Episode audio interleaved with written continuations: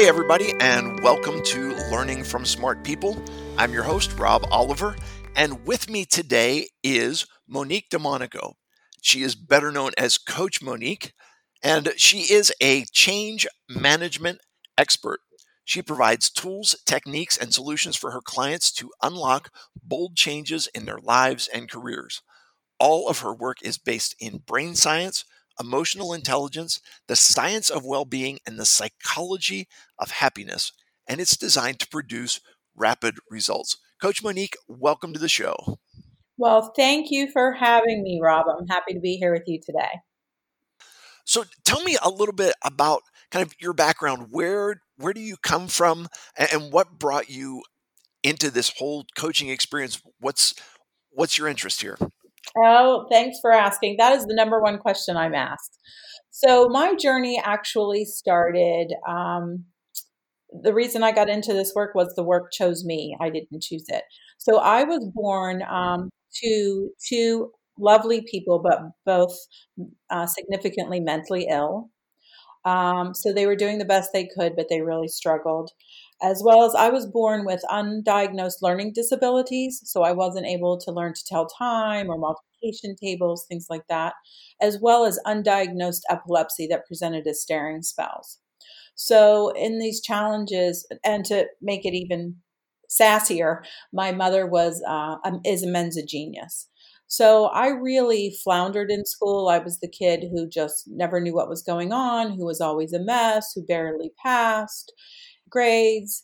And I, I really struggled in my sense of self and how I was treated at home. And, and that all really kind of culminated for me when I was going into high school and I was still had this idea that maybe I would go to college. And no one in my family had ever gone to college or had a job outside of a blue collar job, or many of them had never worked at all. And I was told by my guidance counselor, oh, honey, you're never going to go to college. You're just not smart enough. Wow. And for me, that sealed that sense of self, of not being enough. Um, you know, people like me just don't ever have a different kind of life. And so at 19, at 21, I found myself divorced, uh, single mother uh, really, really struggling. I was one of those single mothers who often had to make the choice between feeding myself and feeding my child. And that's when Kraft macaroni and cheese was four for a dollar. But life has a way of changing. And I got the opportunity to go to college when I was 24. And I graduated in four years and I fell in love and remarried. And by the time I was 30 years old, I'd had a second child. I had this beautiful family. I lived in a beautiful home in a prestigious neighborhood and I had exceeded expectations for myself or that anyone else would have ever thought I would have done. And you would have thought that I would have been very happy. And not only was I not happy, I was angry because I was ashamed that I wasn't happy and I didn't know why. I had friends, I had this beautiful home, I had so much to be grateful for. And so on Christmas Day, when I was 30, I just sat down for a minute. I'm an avid reader, and I picked up this book, and there was a line in the book that forever changed my life. And that began a 10 year journey of deep personal discovery. So, for any of your listeners who are familiar with the Silva Method or the Landmark Forum, I got heavily involved in both of those. I actually became a Silva Method instructor. I put myself in intense therapy. Uh, I really studied meditation and Buddhism, many other things. And at the end of 10 years, I didn't have as a great curb appeal life. My marriage actually wasn't in a good place, and there were some other issues. But I had a sense of peace and happiness and confidence and sense of self that I never knew was possible. And one day I was at school picking my son up, and there was this group of mothers kind of off to the corner talking. And they're people that um, what we would consider by society very comfortable, part of privileged. And they were, it was almost like they were having a competition of, oh, the poor woes of me, my boss, my husband, my kids. And I had what I can only classify as a spiritual experience. That if these people couldn't be happy, what chance did the rest of us have? And in that moment, it came to me that my work was that while my circumstances were unique to me, my my work was to take what I had learned and help other people in the way that I had been helped. But that not everyone was a uh, personal development junkie like me, but everyone or most people needed the kind of help that I had had and to take that to people. And that started my career now 18 years ago. What I'm hearing, uh, it kind of reminds me of a analogy that I often use when I'm speaking, and it's the analogy of where's your straw? Because some people have a glass that has a lot in it, and some people have a glass that doesn't have a whole lot in it. But those that have a full, almost full glass, if their straw is just in the top, when they draw on it, they're they're sucking on nothingness. They're not getting any sustenance out of it. Other people, when they only have that little bit in the bottom of the cup, but they've got their straw in there, they're getting joy and contentment and happiness from what they have instead of spending time being miserable about what they don't have. I'm curious, what was the line in the book that stood out to you that made that change for you? Well, first of all, I love that analogy. I've never heard it, and it's it's ingenious. So thank you for sharing that. The line in the book was, I will always uh, be grateful for the Silva method. And uh, the Silva method was started by Jose Silva, who was really one of the, was the father really of personal development um, and the subconscious mind and the power of the mind and meditation and mindfulness. And actually, it was funny because that Christmas, when I read that line in the book, we got the kids a computer was something that I thought was going to be a passing fad called the internet for Christmas. And so uh, the internet is still with us today, right? But I didn't know that right. then. And long, this was long before Google. I searched for the Silva method that night after everybody was in bed. It was probably one o'clock in the morning. And I found out, even then, to those standards, a dilapidated, kind of old, you know, thrown together website. And they were closed until January. But when I called them in January, they said that there was one of their best instructors was teaching a workshop in Philadelphia in a couple of weeks. And so I did something I'd never done. I went on my first ever road trip, stayed in a hotel by myself, and went to the Silva Method workshop. And the very first break started at 8 a.m. I was in the front center seat. And at 10 a.m., when they had the first break, I remember I could still see myself walking down the hall having this huge smile on my face because I recognized that my life had forever changed already. And that was the beginning. Sure, that's an awesome story and it's it's great to know and to see those points where you have a turn and in that turn you know that we're never things are never going to be the same. You know, it's interesting especially when you look at how things are going right now we get that feeling that things are never going to be the same. And it's a feeling of despair and a feeling of uncertainty and anxiety, really. But just because things aren't going to be the same doesn't mean it has to be bad. It can be things are going to be different and it's going to be good and it's going to be okay. Uh, one of the things that I'm listening and I'm hearing you talk about, you're not necessarily talking about being a therapist, you're talking about being a coach. And if I'm not mistaken, you're kind of you call yourself a change management coach. So, what's the difference between that idea of a change management coach and your classic therapist? Great question. I get asked that question a lot. Uh, and I'm pro therapy. So, um, but for me, in the work, in my change management work and coaching, is about today and looking forward. And so, for many people, not all therapists, and certainly not all all patients who do therapy. Therapy can often be a process where it gets worse before it gets better because you're doing a deep dive into the past.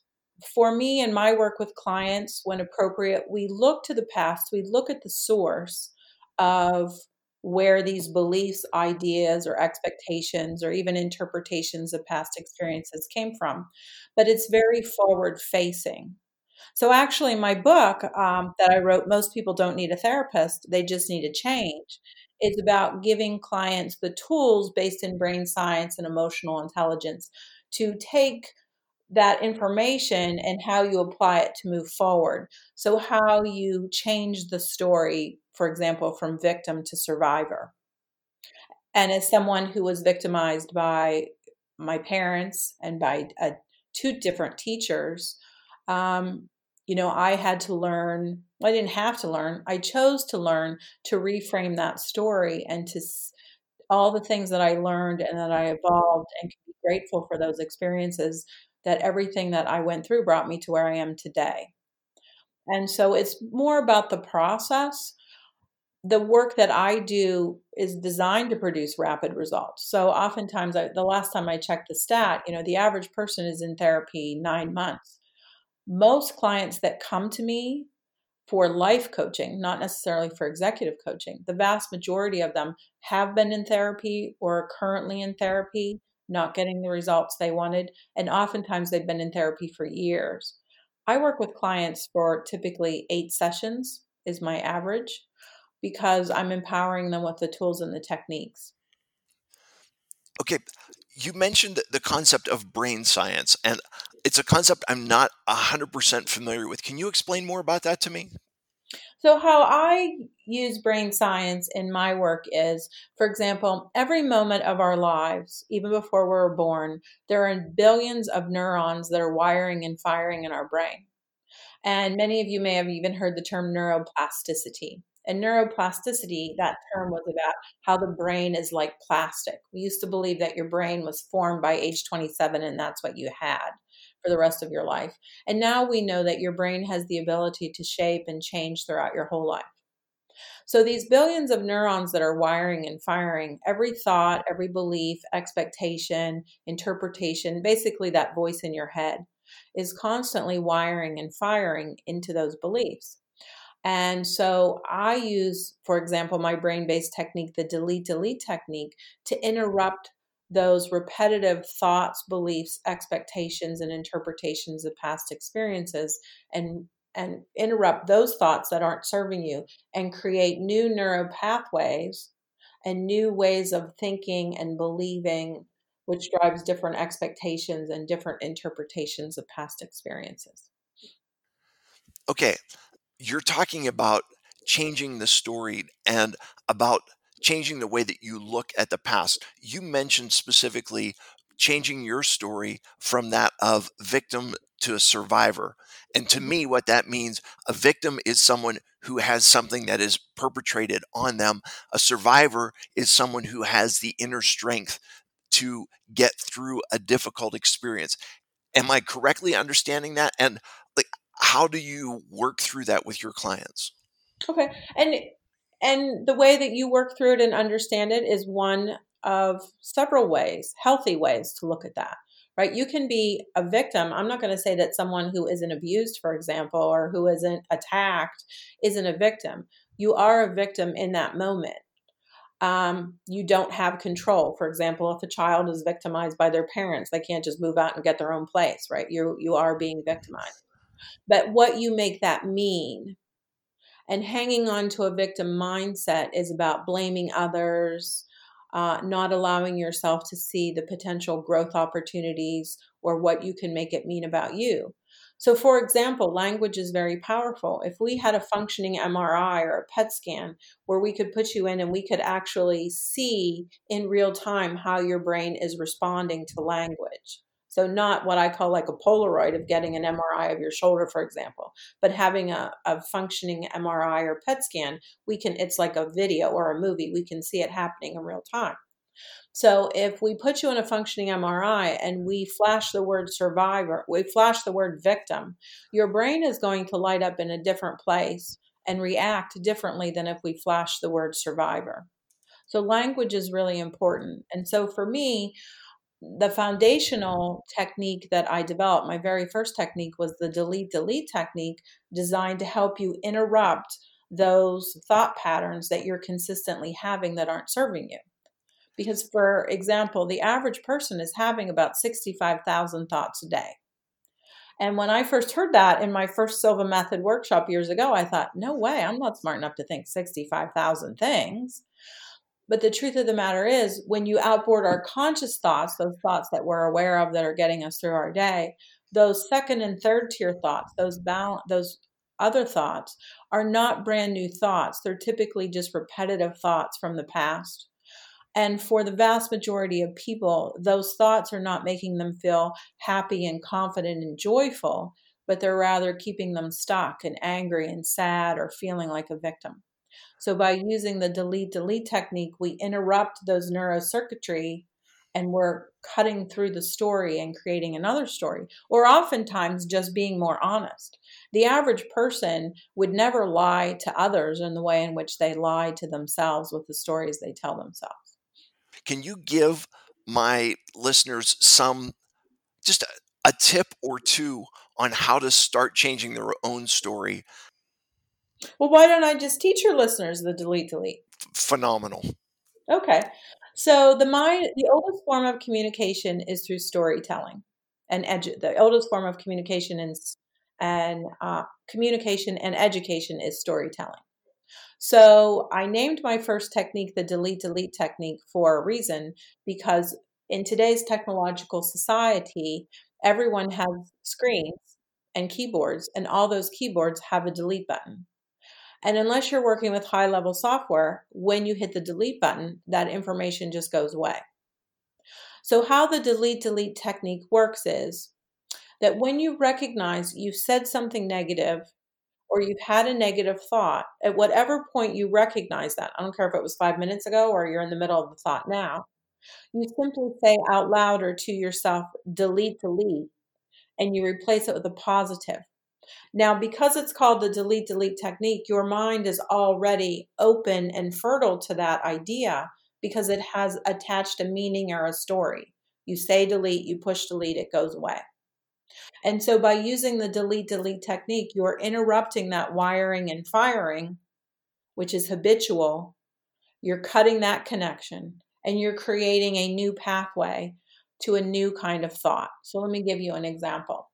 Um, I had a client uh, several years ago, a woman who was an executive coaching client, and we usually met in the afternoon, but on this particular day, we were meeting in the morning. And she was usually like really uptight and kind of like on it, very organized.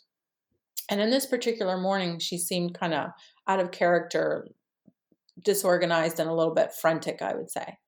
And so we were talking, and she said she confided in me that Every morning from the time she woke up at five in the morning until she got to her desk, she would consistently be telling herself, You're going to be late, was her first thought. And she had this thought all the time. And she worried about being late. And she had confided in me that her daughter, who had just started kindergarten that year, that now when she's dropping her off at school most mornings, she's crying and it's upset, and the mornings are a mess because the little girl's crying about being late. And mornings were just really difficult. And so I asked her, I said, Well, how many times has your daughter been late to school? And she said, Never. And it was January, so I knew the school year was half over. And I said, Well, how many times have you been late to work? And she said, Well, once, but the road was closed, so everyone was late. And so, you know, part of coaching is asking the big questions. And so I asked her, Are you in the habit of lying to others in the way in which you lie to yourself? And one of the wonderful things about my work is I get to see people have light bulb moments. And in that moment, she kind of got it.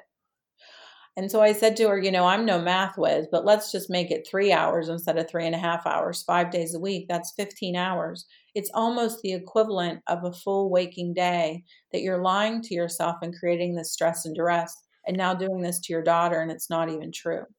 And so this is true for so many people. We're telling ourselves stories that aren't even true, that undermine our confidence, our peace, our sense of being. Um, and so you have to create new, better patterns. And the delete delete technique is the best way to do that.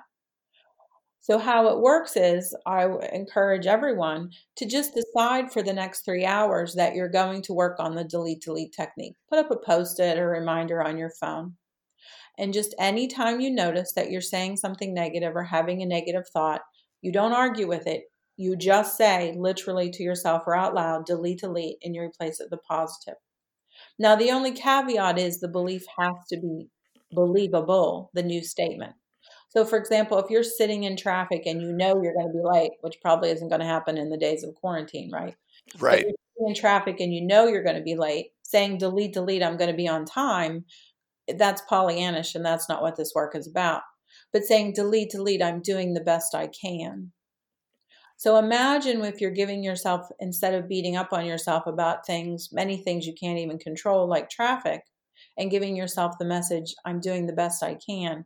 Imagine how just that begins to create a shift in how you think about yourself and how you treat yourself. So if you do this for three hours, and I've done this with thousands of people all over the world, what you will begin to notice just in three hours is that at first, well, you'll notice you had this thought or you said something a few minutes ago and you're delete deleting it. Within three hours, you'll catch yourself earlier and earlier in the thought process, in the middle of the thought, the beginning of the thought. Probably 40 to 50% of you will have the experience in three hours that you feel a negative thought forming, but before you're even consciously aware of it, you can delete, delete it because you're gaining that awareness. The key to change is always awareness. You can't do something about something you're not aware of. So when you become aware, it empowers you to then change your behaviors. It, it, it empowers you to have different kinds of feelings to engage in different kind of behaviors and to show up in your life differently.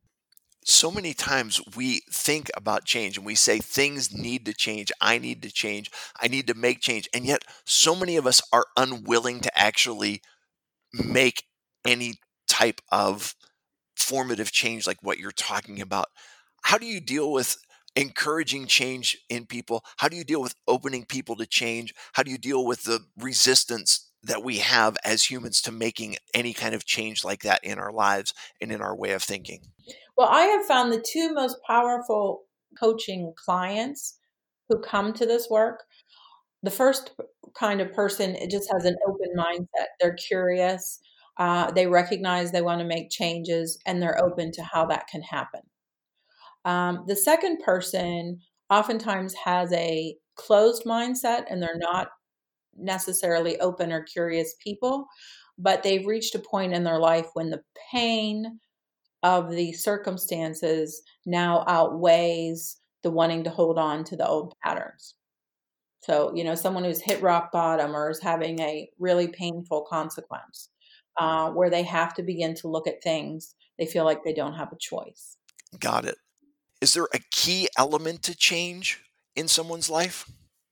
Always. So I have what I call the ABCC model. Anytime you want to make long term sustainable change, you have to become aware because your thoughts, your beliefs, expectations, interpretations of past experiences are what brought you to where you are today. And if you want to be something different or if you want something different, you have to recognize that your thoughts need to change because your thoughts drive your feelings, and your feelings drive your behaviors, and your behaviors shape how you show up in the world or how you experience the world. So, the key to change is awareness. As you raise your awareness and begin to make those connections, then your behaviors begin, how you feel changes, and that drives different kind of behaviors. And then those behaviors are the drive the CC, the creating change. So awareness, increased awareness drives different behaviors and different behaviors drive creating change in your life. I love it. It's uh, it's as simple as ABCC. I, the Jackson Five didn't sing about the ABCCs, but it, you know, we'll give we'll give you credit for making it that simple. I appreciate that. This has been extremely informative, and I feel like I've learned a ton. How do people get in touch with you? What's the what's the best way for people to contact you? Well, the best way to, for people to contact me is my website is coachmonique.com. And I'm sure you'll put that in the show notes. I will. At the homepage at the top, there's an anxiety solutions tab. So for right now, we developed that tab within the first week of quarantining for people. And if you click on that tab and you load in your information and get on our list, we're doing webinars, anxiety solutions webinars, relationship webinars, money anxiety webinars. So, on all kinds of topics that are really pertinent to what's going on now. And of course, those are free to everyone. And then on my Facebook page, Coach Monique PGH, I do Monday morning mindfulness meditations every Monday at 10, as well as we do Facebook Lives with pertinent information. So, for example, the first Friday of the quarantine at about four o'clock, I did a Facebook Live about how when you're home all the time and there isn't really any change, it's a little bit like being retired. You lose your Friday. And so when I did that Facebook Live, a lot of people the feedback I got was, you know, I didn't know what it was, but there was something I was feeling. And that Facebook Live about losing your Friday was really helpful. And for example, I've done another one on the Sunday blues. So I enjoy sharing information and content content that people take away from just 20 minutes and they go, yeah, that helps me recognize what I'm feeling or what I'm going through. I always say information is power. When you understand why you're feeling the way you're feeling and why you're behaving the way you're behaving, it allows you to create that space to create change. You know, it's funny you talk about losing your Friday. My wife was joking the other day that remember when you were a kid and you had the underwear with the days of the week on them? Sometimes it feels like bringing those back during this whole COVID experience would be really helpful so that you know what day it is. So, yeah, I will definitely put a link to your website and uh, a link to that resource page will be down there as well. You also, when we were talking in the uh, pre-show interview, mentioned that you're uh, about your book and you're willing to give away a chapter of your book. Uh, tell me about that. Yeah, I'm to your listeners only. I'm going to give chapter three of my book. Most people don't need a therapist; they just need a change. And chapter three is all about the power of thought, and it expands on why, if you want to create any kind of change, it has to start at the level of thought for the reasons that we discussed. And it also expands on the delete delete technique, and it gives actual step by step instructions and why it's important and I don't care if you're trying to make a change because you're overcoming a struggle or an obstacle, or if it's totally positive and you just want to reach a stretch goal. All long term sustainable change has to start at the level of thought. And chapter three of the book really um, gives you the information that's helpful as well as the direct um, ways to apply delete delete and, and other examples so people can see themselves maybe in the example. You have been extremely generous with your time today. You have been very kind to offer all of these free resources to my listeners. I really appreciate that. You have established that you are indeed smart. I have established that I have learned from you. But at the end of every show, we need to establish that you're a person. And so I have three questions to establish your humanity that give our listeners a little bit of an insight as to who you are as a person. Uh, you ready for your three questions? I am. I'm a little nervous. I didn't know about this. Ah, it's the fun part of the show. You can just be you. Uh, are you a binge watcher? Oh, yes, yes, I am. So, what show have you most recently binge watched? Uh, well, I will say uh, we have two soon to be 18 year old twins at home. So there's the four of us here quarantining together. And we just finished up binge watching Waco last night. I actually stayed up till one in the morning so we could watch the last episode. Excellent. What is your ideal vacation? Is it the beach? Is it the mountains? Or is it somewhere else? Oh, I am such a lover of travel. So that's really difficult. Uh, well, typically for us, uh, a spring break family vacation is at the beach somewhere. So I love family and I love travel. So we'll go with that. But I also love exotic travel through Europe and other parts of the country. But I'm going to go with the family and travel and the beach. Last question for you Where is the best local pizza place for you, and what do you get on your pizza? Oh my goodness. This is really tough.